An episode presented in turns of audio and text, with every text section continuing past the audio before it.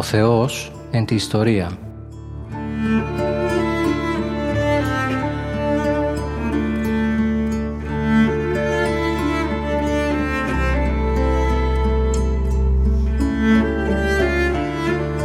Περιδιαβαίνοντας την Παλαιά Διαθήκη με τον Μητροπολίτη Γόρτινος και Μεγαλοπόλεως, Κύριο Ιερεμία.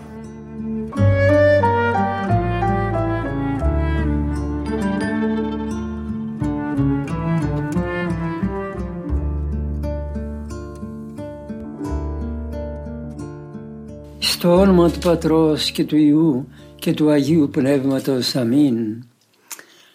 Βασιλεύ ουράνιε, παράκλητε το πνεύμα της αληθείας, ο πανταχού παρών και τα πάντα πληρών, ο θησαυρός των αγαθών και ζωής χορηγός, ελθέ και σκήνωσον εν ημίν, και καθάρισον εμάς από πάσης κυλίδος και σώσον αγαθέ τας ψυχάς ημών.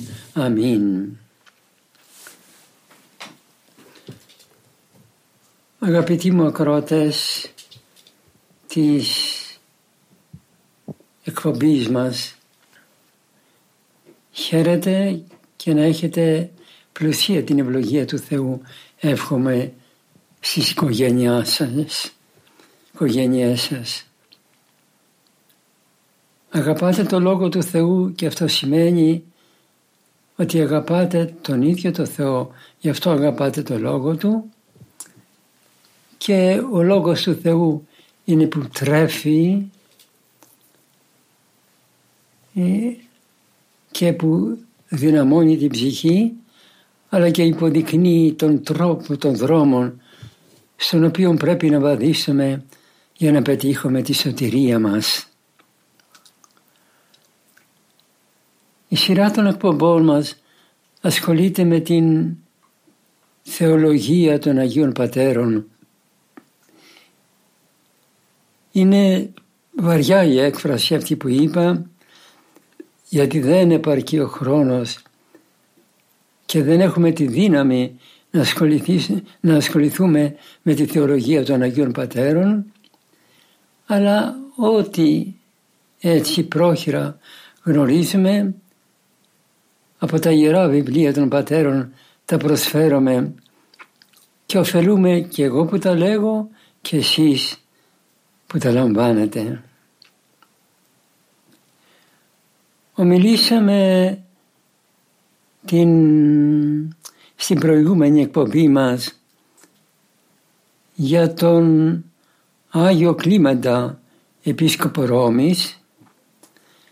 Αφιερώσαμε κάπου δύο-τρία μαθήματα στην πατερική αυτή προσωπικότητα και σήμερα θα ομιλήσουμε για τον Άγιο Ιγνάτιο το Θεοφόρο.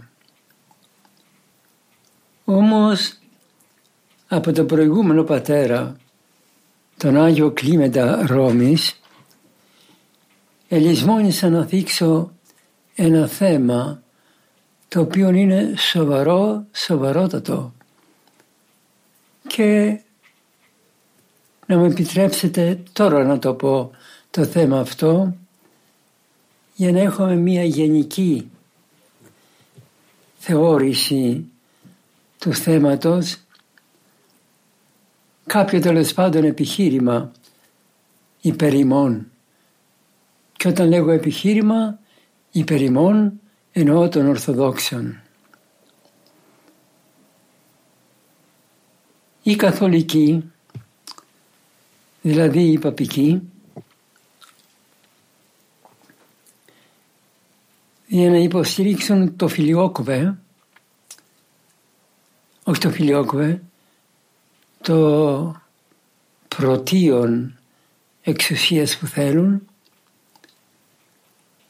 ότι δηλαδή να είναι ο Πάπας ο οποίος να εξουσιάζει άπασαν την χριστιανοσύνη και εμάς τους Ορθοδόξους.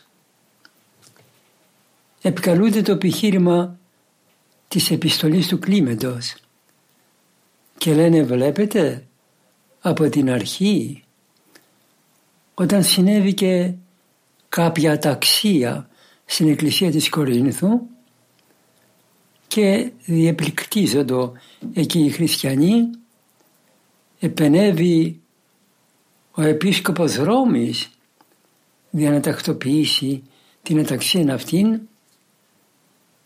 και μάλιστα επενεύει μεταξουσίας. Θα πω κι εγώ ότι λέγει σε αυτούς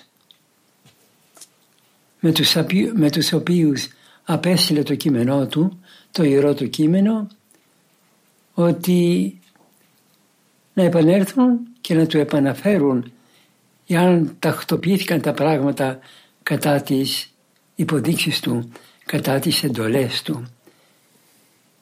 Λυπάμαι πάρα πολύ διότι δεν έχω εδώ που βρίσκομαι τόμους πατρολογίας για να διαβάζω τα σχετικά χωρία ούτε του Αγίου Κλίματος ούτε του Γνατίου Ρώμης αλλά σας είπα το νόημα του λόγου του ότι απαιτεί να το αναφέρουν για οι Κορίνθοι υπήκουσαν στα λόγια του. Αυτό είναι το νόημά του. Αυτό λοιπόν επαναλαμβάνω το επικαλούνται οι, οι καθολικοί, οι παπικοί ότι αυτή η εκκλησία της Ρώμης είναι αυτή που πρέπει να άρχει και να εξουσιάζει και υπ' αυτήν να υποτάσσονται οι άλλες εκκλησίες. Τι θα πούμε σε αυτό αγαπητοί μου; Θα πούμε ότι ότι το πράγμα δεν ερμηνεύεται, ερμηνεύεται με λόγια αλλά θα έλεγα ερμηνεύεται ψυχολογικά. Δηλαδή πρέπει να εγγύσουμε τα πράγματα για να απαντήσουμε. Ακούστε, κατά πρώτον θέλω να πω ένας επίσκοπος έχει ευθύνη όχι μόνο για την εκκλησία του, την τοπική, στην οποία, την οποία επιμένει, αλλά είναι γενικά επίσκοπος για όλη την Εκκλησία του Χριστού. Και πρέπει να μην περιορίζεται μόνο στα ειδικά του όρια, αλλά να βλέπετε την όλη Εκκλησία λέγω και να λαμβάνει μέρος, όχι να λαμβάνει θέσεις επί των γενομένων. Όταν μάλιστα ο επίσκοπος αυτός έχει την, ε, έχει την πληροφορία ότι, ότι είναι βέβαιος για αυτό που λέγει, ότι το έχει μελετήσει καλά το θέμα, αν ο επίσκοπος ε, του μιλάει δυνατά οι θέσεις που έχει γίνεται και πώς να το πω στερός στη βάση του και επιθετικός ακόμη περισσότερο σε αυτό που θα πει. Τέτοιο παράδειγμα έχουμε αργότερα με το Διονύσιο Κορίνθου ο οποίος ήταν δυνατός θεολόγος και ήταν πεπληροφορημένος για τη θέση που υποστήριζε και έλεγε ότι πρέπει να υπακούσουν όλοι στη θέση του. Αυτά τα έλεγε ο Κορίνθου Διονύσιος. Έλεγε ότι πρέπει να υπακούσουν όλοι στη θέση αυτή γιατί αυτή είναι η θέση η ευαγγελική, η αποστολική που βγαίνει από την παράδοση τη μέχρι τότε, τότε της Εκκλησίας και στη θέση αυτή την οποία υποστηρίζει πρέπει να υπακούσει και η Εκκλησία της Ρώμης. Βλέπετε. Γενικά λοιπόν έχουμε και άλλες πληροφορίες. Έτσι μου έρχεται στο νου μου. Η μορφή του πατρός Αυγουστίνου ήταν επίσκοπος πάνω εκεί στη βόρεια περιοχή, στη Φλόρινα και όμως το μάτι του άγρυπνο και για τις άλλες εκκλησίες, για την Αυστραλία, για αυτού και, και έγραφε άρθρα δυνατά και επενέβαινε σε θέσεις, σε πορείες επισκόπων ε, διαφόρων άλλων και πέραν του ελλαδικού εδάφους. Επενέβαινε λέγω σε θέσεις άλλων επί των πραγμάτων. Έτσι λοιπόν ο Επίσκοπος Ρώμης επειδή το αποστολικό στανί και είναι πεπληροφορημένος για την αλήθεια των λόγων του ότι για να λυθεί το πρόβλημα Κορίνθου πρέπει όποιος είναι ταπεινός και νομίζει ότι γι' αυτόν δημιουργείται πρόβλημα στην Εκκλησία ας δείξει την ταπείνωσή του με το να πάει μακριά να φύγει για να ηρεμήσει το πίμιο του Χριστού και να δείξουν ταπείνωση όλοι και αγάπη μεταξύ τους και άλλες συμβουλές που έλεγε, που λέγουν τα 66 κεφάλαια της επιστολής του. Με αυτή λοιπόν τη βάση πρέπει να ερμηνεύσουμε την θέση της Εκκλησίας της Ρώμης πρέπει να ερμηνεύσουμε την επέμβαση γιατί πρόκειται περί επεμβάσεως την επέμβαση του κλίματος δρόμης και όχι με την έννοια ότι επειδή είναι ο Ρώμης έχει την υποχρέωση να επεμβαίνει και σε όλες τις άλλες εκκλησίες.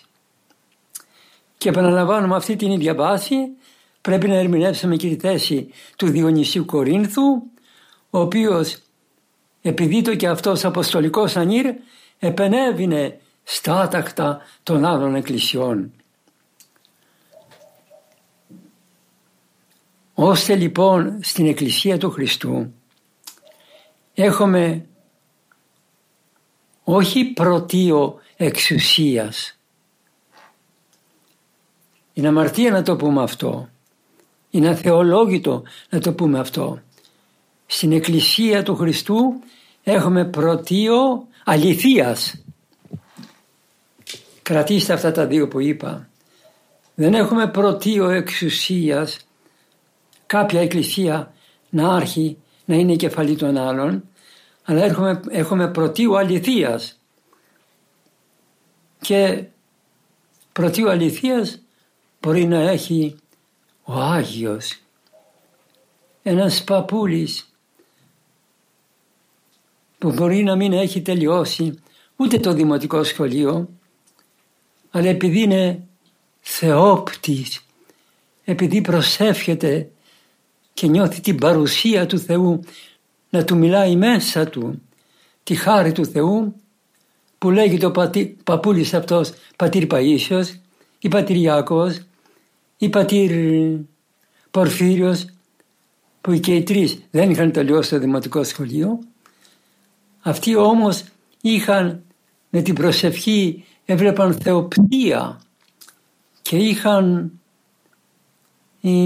ένιωθαν επαναλαμβάνω ότι χάρη του Θεού δυνατή μέσα τους που τους πληροφορούσε ότι αυτό πρέπει να γίνει γιατί αυτή είναι αλήθεια, αυτό θέλει ο Θεός και αυτό πρέπει να κάνουμε. Ο Άγιος έχει πρωτείο αληθείας, όχι εξουσίας. Έπειτα να πω, φεύγω από το θέμα, αλλά γενικά να πω, αν ένας εκ των ιεραρχών από την τότε εποχή είχε πρωτείο εξουσίας η Εκκλησία δεν το δέχτηκε αυτό, το απόθυσε, το κατεδίκασε και επομένως έληξε το θέμα. Αυτό ήθελα να πω για τον προηγούμενο πατέρα τον οποίο, το οποίο παρέλειψε να πω αλλά ήταν αναγκαίο επειδή και σύγχρονα ακόμη καθολικά συγγράμματα ε, ε, επιμένουν οι συγγραφείς, θεολόγοι συγγραφείς ότι ο, η Εκκλησία της Ρώμης είχε απαρχής το δικαίωμα να άρχει των άλλων εκκλησιών και ειδού παράδειγμα σε αταξία της Κορίνθου επενέβηκε η Εκκλησία της Ρώμης. Το εξήγησα. Και τώρα αγαπητοί μου παραλείπω μερικά παρέμβλητα τα οποία δεν είναι των Αγίων Πατέρων. Είπαμε θα εξετάζουμε μορφάς των Αγίων Πατέρων και κείμενα βέβαια τα οποία είναι αμφίβολα στην προέλευσή τους αλλά μοσχοπολούν τα κείμενα αυτά από πατερικό πνεύμα όπως είναι η διδαχή των Αγίων Πατέρων που κάπου εδώ παρεμβάλλεται θα την εξετάσουμε και αυτή. Τώρα πηγαίνουμε στον Άγιο Ιγνάτιο Αντιοχίας. Λυπούμε πολύ, πάρα πολύ, διότι δεν έχω μαζί μου κείμενο πατερικό για να διαβάσω κομμάτια και να ενθουσιαστείτε από τα κομμάτια αυτά πώς εκφράζονται οι Άγιοι Πατέρες, πώς εκφράζεται ο Άγιος Ιγνάτιος Αντιοχίας. Θα ήθελα να καταθέσω μία σκέψη ποιο ήταν το φρόνημα του Αγίου Ιγνατίου το οποίο προσέφερε στην Εκκλησία υπήρχε βέβαια το φρόνημα αυτό αλλά μερικοί παρεμβάλλονται και το παραχαράσουν και το παραλάσουν και έρχεται ένα άλλο φρόνημα αυτό συμβαίνει ου, πάρα πολύ στην εποχή που ζούμε και ήθελα λοιπόν να σας πω πώς να, πώς να πορευόμεθα. Ε, ε, ποιο ήταν το φρόνημα του Αγίου Ιγνατίου, επαναλαμβάνω, το οποίο προσέφερε στην Εκκλησία. Το ωραίο, το νόστιμο που ζούσε ο Άγιος Ιγνάτιος και προσφέρει δια των κειμένων του στην Εκκλησία είναι αδελφοί μου, λυπάμαι γιατί δεν μπορώ να το εκφράσω. Είναι ότι τα κείμενά του μας λένε να αγαπάμε τον Χριστό, να τον αγαπάμε δυνατά. Όπως μας έμαθε η μάνα μας και η γιαγιά μας. Να έχουμε εκείνο το, το στοργικό, το αγαπητικό, το ερωτικό. Και για να σας πω την αλήθεια, αυτό είναι πνευματική ζωή. Να μπορούμε κάπου να απομονωθούμε, να κλειδώσουμε την πόρτα, να σταθούμε, να γονατίσουμε αν μπορούμε. Και αν δεν μπορούμε να καθίσουμε στην καρέκλα και να κάνουμε μία προσευχή, αχ γλυκιά γλυκιά, να βγαίνει από την καρδιά και να μιλάμε στο Χριστό, την Παναγία μας, τους Αγίους. Σε ένα λείψανο Αγίων, στον Άγιος Σπυρίδωνα που έχουμε μπροστά μας και να του λέμε, να του λέμε, να περνάει η ώρα και να μην το καταλαβαίνουμε. Περνάει η ώρα χωρίς να το καταλαβαίνουμε όταν έχει θέλγητρα και το μεγαλύτερο θέλγητρο είναι η προσευχή. Ο Άγιος Ιγνάτιος λοιπόν λέγω δεν ήταν διανοητικός. Προσέξτε να με καταλάβετε σε αυτό που θέλω να πω γιατί και εγώ δυσκολεύομαι να το πω, δεν ήταν διανοητικού τύπου. Ότι να κάνει μια ομιλία, να γράψει ένα κείμενο και να πείσει με δυνατά επιχειρήματα τους αναγνώστες του κειμένου ή να κάνει ομιλία και να πείσει με ισχυρών λόγων, ατράντακτο λόγο τους ακροατές του. Αλλά ήταν ένας πατήρ που μιλούσε γλυκά για το Χριστό και σε άρπαζε και καταλάβαινε τον πόνο πώς μιλάει η μάνα για την αγάπη του παιδιού της πώς μιλάει το παιδί για την αγάπη της μάνας που λέει μανούλα μου και οι άλλοι τα καταλαβαίνουν αυτά τις εκφράσεις αυτές τις καταλαβαίνουμε απόλυτα γιατί είναι βιωματικές, γιατί βγαίνουν μέσα από την καρδιά. Ο Άγιος Ιγνάτιος λοιπόν τόνισε πολύ το ζεστό, το γλυκό, το καρδιακό, το ερωτικό, το ενωτικό με το Χριστό. Και λέει κάπου άρτον θέλω ο εστι σώμα Ιησού Χριστού και πόμα θέλω το αίμα αυτού ο εστι ναι, και πόμα θέλω το αίμα αυτού δηλαδή λαχταράει τη Θεία Κοινωνία. Έχετε δει ψυχές να κοινωνούν και να κλαίουν από χαρά και να τρέμουν συνάμα έτσι λέγει μια ευχή. Χαίρονται και τρέμουν άμα. Του πυρός μεταλαμβάνω, χόρτωσον και ξένο θαύμα. Σε αυτή την κατάσταση ευρισκόμενος ο πιστός στην κατά, κατάσταση του προσευχομένου, του δεωμένου ανθρώπου να έρθει κάποιος με το μαχαίρι και να του πει σταμάτα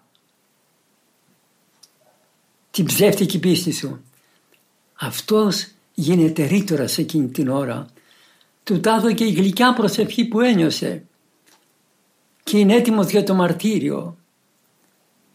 Έτσι τα κείμενα του Αγίου Ιγνατίου έχουν χαρακτηριστεί πόθος μαρτυρίου. Θυμάμαι όταν ήμουν φοιτητής στο Πανεπιστήμιο το δεύτερο έτος και κάναμε ερμηνεία κειμένων των Αγίων Πατέρων και πατρολογία αλλά και ερμηνεία κειμένων. Ο καθηγητής μας μας έβαλε ένα κείμενο να το γράψουμε και να το ερμηνεύσουμε έτσι νοηματικά. Και ήταν το κείμενο «Ο νέμιν των θηρίων των εμεί ετοιμασμένων του, του Αγίου Γνατίου». Και εύχομαι συντομάμιαν ευρεθήνε πόσο θέλω τα θηρία να έρθουν να ορμήσουν επάνω μου. Καν, αυτοί, καν αυτά μη θέλουν και αν αυτά έτσι φοβηθούν και δεν με θέλουν, εγώ προσβιάσομαι. Εγώ θα τα αναγκάζω με χειρονομίες έτσι να ορμήσουν επάνω μου, να με φάνε. Ε, τότε έσομαι αληθής μαθητής του Χριστού όταν ουδέ το σώμα μου ο κόσμος όψεται να με φάνε όλων δηλαδή. δηλαδή. Να μην αφήσουν τίποτε. Θα σταματήσω εδώ αγαπητοί μου ακροατές και θα συνεχίσω τον ταπεινό μου λόγο για τον Άγιο Ιγνάτιο την άλλη εβδομάδα με τη χάρη του Θεού. Σας εύχομαι την ευλογία της Παναγίας μας, της γλυκιάς μας μανούλας.